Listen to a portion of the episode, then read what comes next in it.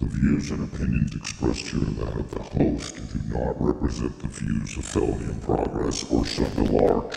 This show also contains strong language and is not intended for listeners under the age of 18. If these terms are too rigid for you, I suggest you troll fucking elsewhere.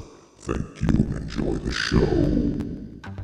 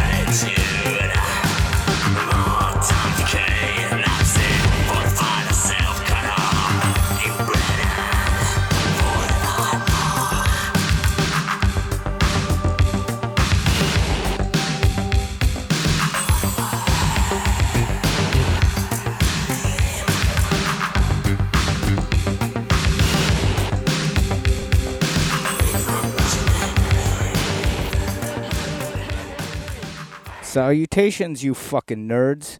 Uh, we have a great show for you today, but before we get down to the nitty gritty, I guess, well, I guess we'll go ahead and read a fucking email, all right? Uh, from one of you shitheads.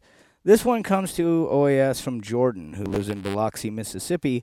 And Jordan writes, uh, let's see what he says. Okay, I come from a very religious family, and when it became known that I liked heavy metal, uh, my family pretty much left me behind. It was, and I was given an ultimatum: my metal or my family. They say the music that I like is from Satan himself, and I will not be given an ultimatum like this. It is not fair. How do I get them to realize not all metal is satanic in nature? Any advice would be greatly appreciated. Thanks, Jordan. All right, Jordan. So, you know, my folks went through the same thing in my day. I, I remember my dad taking my Ozzy Osbourne Ultimate Sin album and throwing it in the incinerator. But uh, but if you're a good person, you know that you know you're you're not a dickhead. You're not destroying property. You're not doing drugs. You're not drinking. You'll see. In my case, I was a little different. I was a full blown drug addict. Um, but you know, it definitely gave my folks pause. But you know with with all the right wing hysteria and all the you know satanic panic and it's you know it, it is what it is man but you know just do your thing you know and you seem like a good kid so you know who has a great you know taste in music as well but just do your thing man and and don't go down a weird path like I did and I think you'll be okay and I'm sure your family will come around you know just give it some time. My family eventually did and everything worked out for the best. So uh, just don't force it on them and, and do you, all right? So thank you, Jordan, for that email. And if anybody wants to, send me an email by all means at cryovato at gmail.com, and a reply is guaranteed.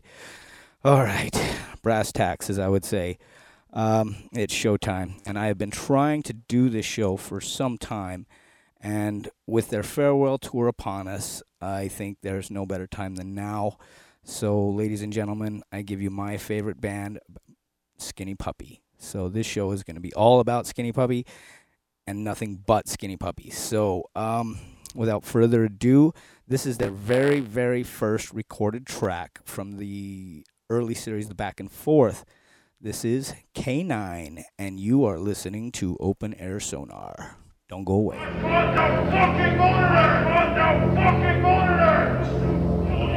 On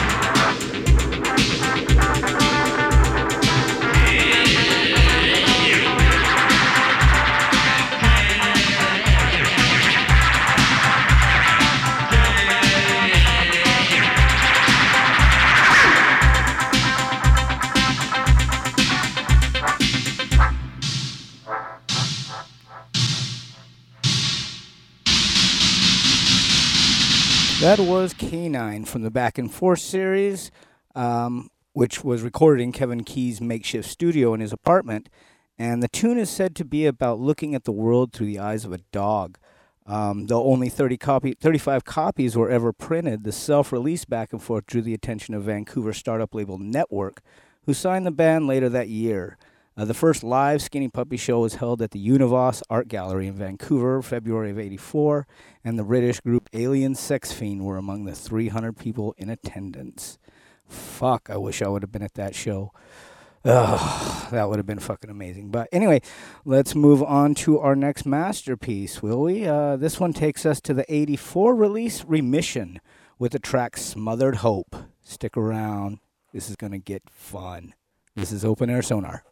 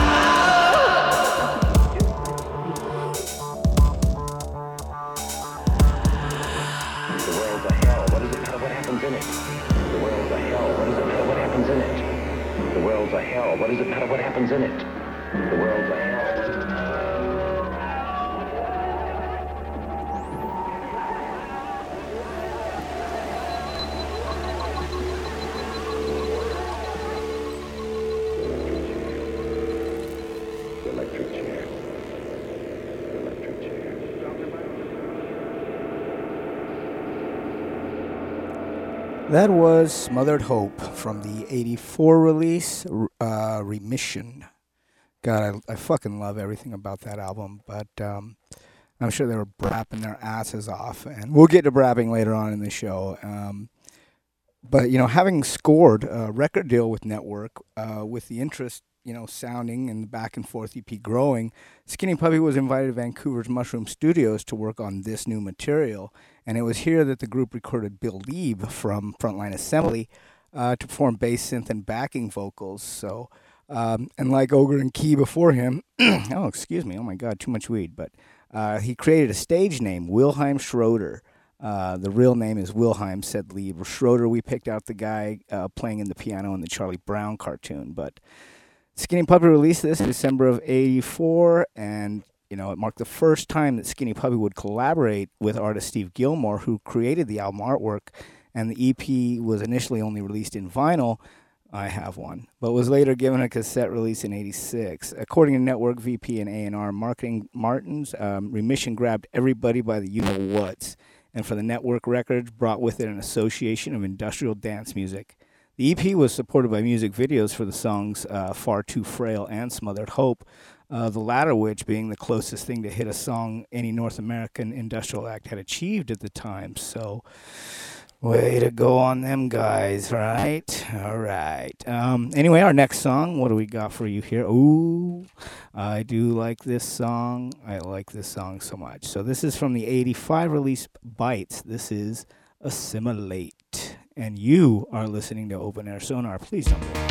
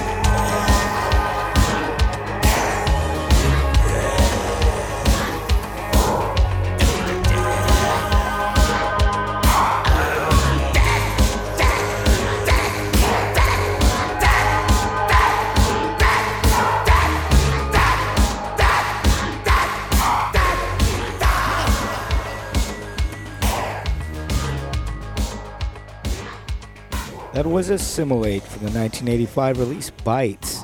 Uh, Skinny Puppy used a lot of dark imagery and gore uh, to pull back the curtain of society that nobody wants to see. They sometimes just throw a blanket over it like it doesn't exist. But and with Assimilate, it was the you know it was meant to show how society has become complicit and desensitized to pollutants in our environment, and most notably nuclear waste. Um, but after Bites came the 86 release of Mind, The Perpetual Intercourse. But we're gonna go ahead and skip over that one. I don't don't get me wrong, I love that album, but I only have a few t- an, an hour to get as many songs in as I can, and I want to I want you guys to hear some of my favorite ones. So this is Addiction from the 1987 release. Cleanse, fold, and manipulate. Please stick with us. This is going to be a lot of fun, and you know I really want you guys to stick around for this. So come on back. This is Open Air Sonar.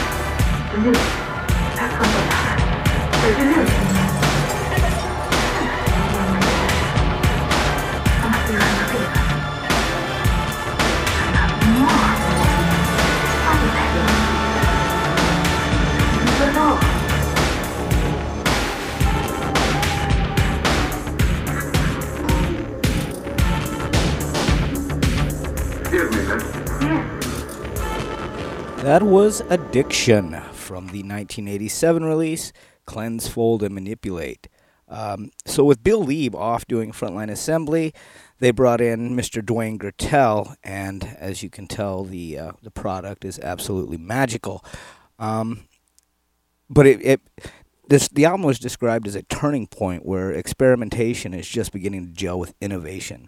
And the album also marks the point where the group began to explore more political themes, delving into topics such as the AIDS epidemic, uh, the Vietnam War. Um, of course, the song on the album "Addiction," you know, on this album, "Addiction" was released as a single, and then the, the group later went on to tour with uh, performances at the Toronto Concert Hall, eventually being released on a movie called "Ain't It Dead Yet," which is fucking great. Uh, you know, ogre takes a giant shot needle and sticks it into his brain, and like all this blood and shit goes everywhere. He, like wraps a microphone cord around his neck, but it's really fucking great. Um, you know, their live performances had become increasingly more elaborate, with Ogre interacting with an onstage crucifix and other crudely constructed stage props. Um, the, the new stage show had a neo-datist shock theater, while Tom Lanham of the San Francisco Chronicle referred to it as grotesque. Um, and I've seen Skinny Puppy live a couple of times, and I got to tell you, it's it's a fucking religious experience, man. Especially if you're as big as a fan as I am. I absolutely love Skinny Puppy, so um, that's why I'm actually dedicating a whole show to it for you guys. So, anyway, I we're gonna go ahead and take a break now, and uh, I'll put something in the middle for you guys to listen to. I don't know, I got some Skinny Puppy in- interviews. I got I got stuff. I'll find something for you, but please stick around. Please come back. It's gonna be a whole lot of fun. I promise. Uh, this is Open Air Sonar. My name is Tony, and hopefully we see you after the break. Bye bye.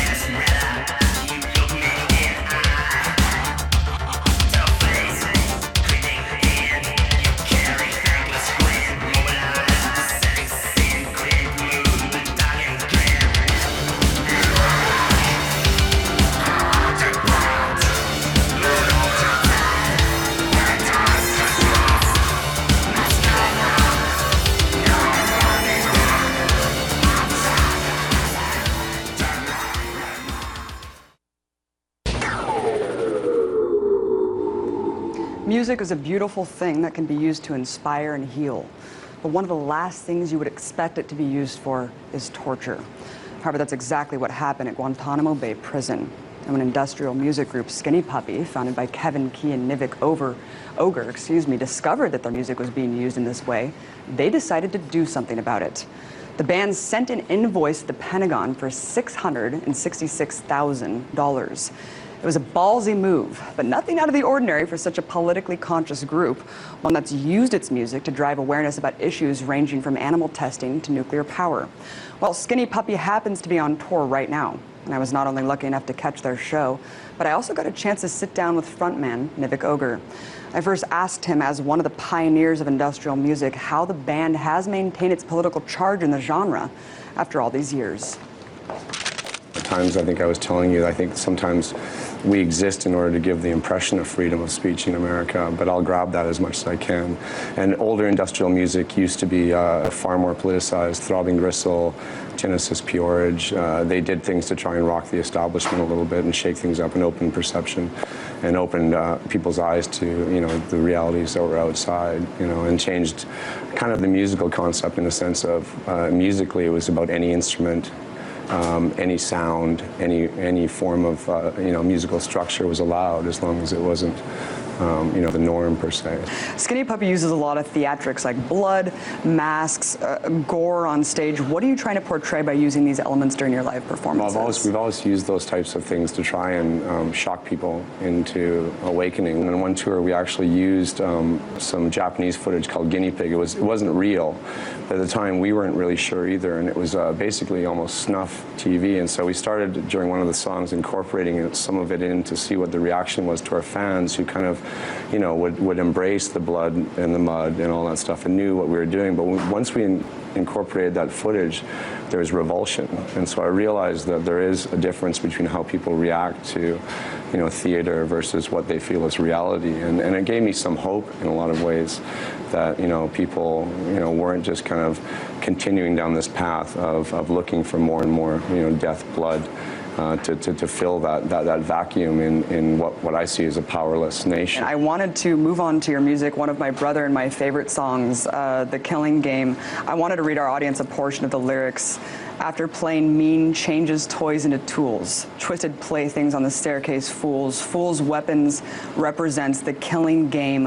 Who taught the killing game? Ogre, I've always considered this kind of an anti-war ballad. Uh, what does it mean to you?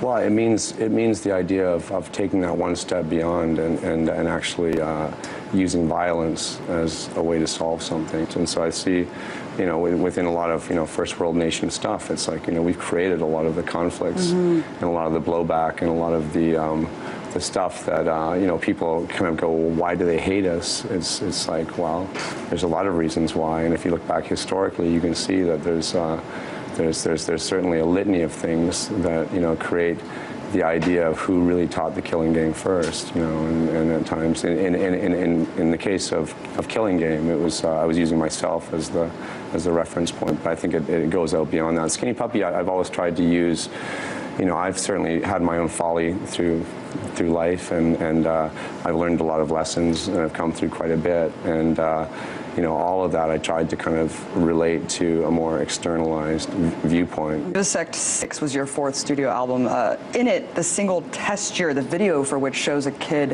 who abused his dog getting actually brutally abused himself and experimented on.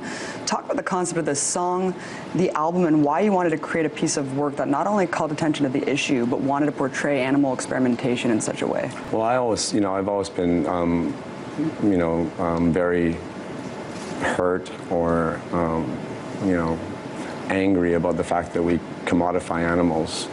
To me, I've always thought animals have souls, and and when I was younger. I was called out in it so many times, but science is starting to prove that the consciousness in animals is far greater than we once thought it was, to the point that um, some scientists are even saying that most animals are the same as us with consciousness. And I certainly look at my dogs and my cats and have personalities and- absolutely, absolutely.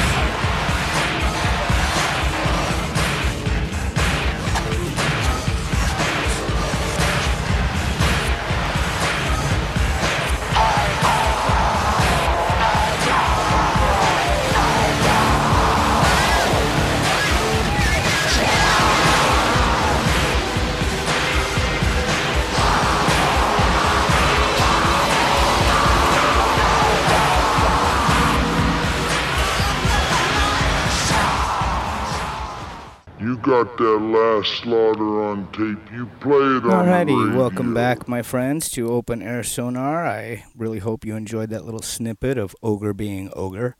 You know, I absolutely love that man, and dude, he's he's just a rad fucking guy all the way around. But um, you know, Skinny Puppy, they they tend to have this knack of just terrifying people, but in reality, they're a bunch of the nicest guys in the whole fucking world.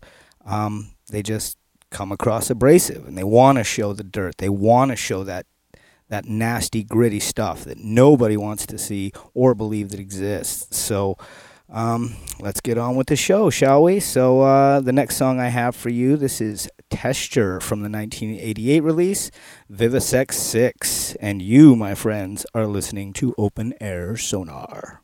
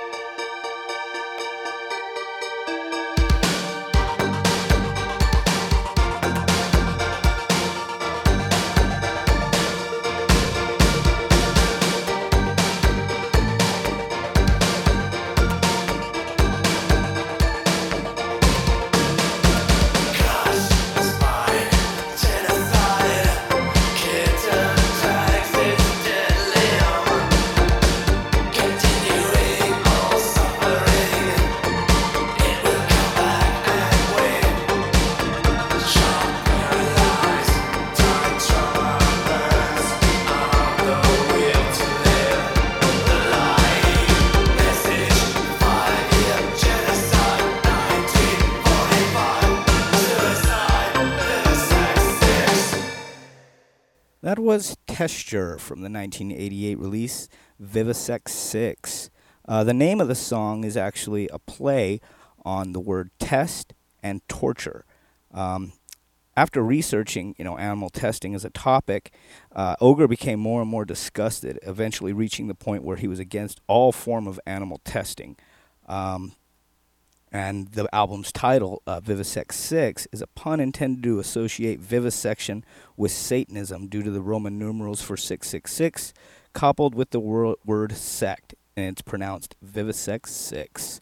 It's a fucking rad song, and I absolutely love it. And truth be told, you know, I am not perfect, okay? I don't think anybody is, but using animals for testing, I am highly, highly against. Uh, you know, I mean, for the cosmetic industry, I find it absolutely fucking disgusting that we're using these animals so we can have our vanity.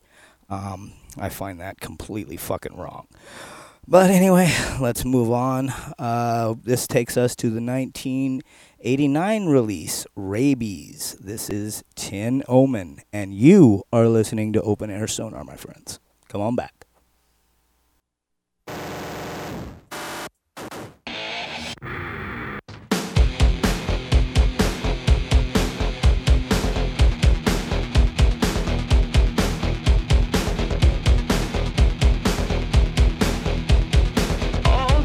United States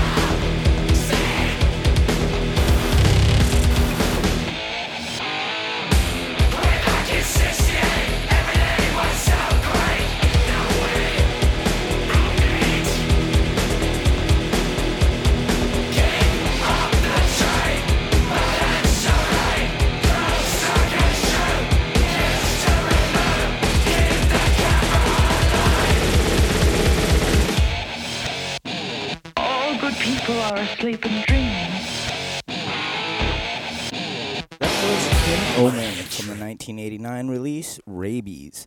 Uh, the song name is a reference to the 1989 Tiananmen Square protests and massacre, and the song also refers to the My Lai massacre of 68 and the Kent State shootings of 1970. Um, Ministry frontman Al Jourgensen is credited as both uh, the performing guitars and backing vocals for the song. Um, the band's longtime producer Dave Rave Ogilvy also contributed additional backing vocals.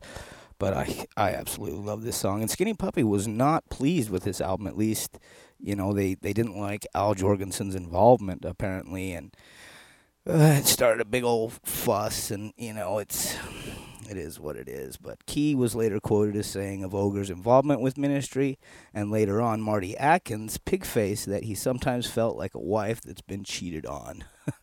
Sorry there, Kev, but uh, I don't think that was the case. But either way, they didn't like the I absolutely love the album. I thought it was just hands down fucking amazing. The rest of the album is great with the other single Warlock. Um, it was just fucking phenomenal. But anyway, I guess we got to keep this show rolling, right? So we're going to go ahead and move on to our next song. This is Tormentor from the 1990 release, Too Dark Park. Stick with us, people. Not a lot left to go. This is Open Air Sonar.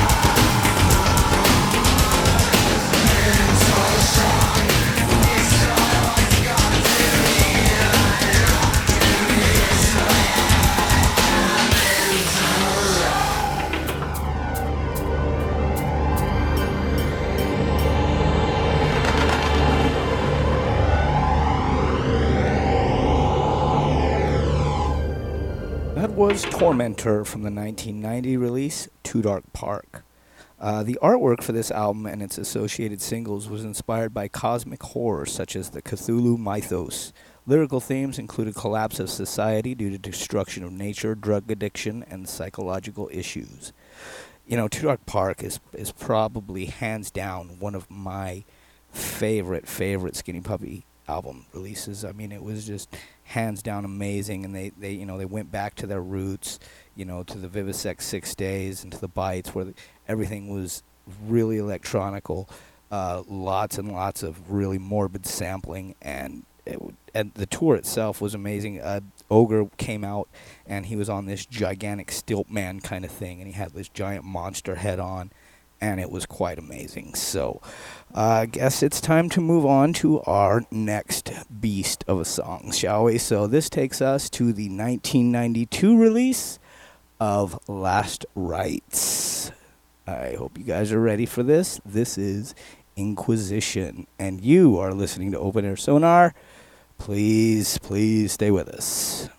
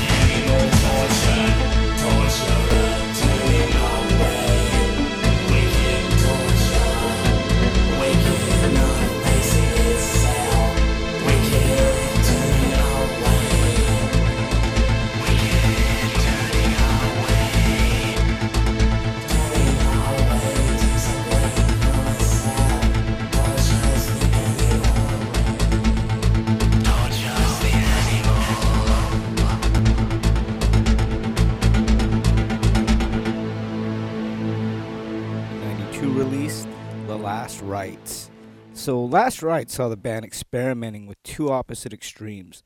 Coco Fana's heavy music and gloomy melodies, redu- resulting in moments of industrial weight as well as moments of uncharacteristic softness, along with containing some of the band's most impenetrable walls of sound and an 11 minute track composed almost entirely of manipulated and distorted samples.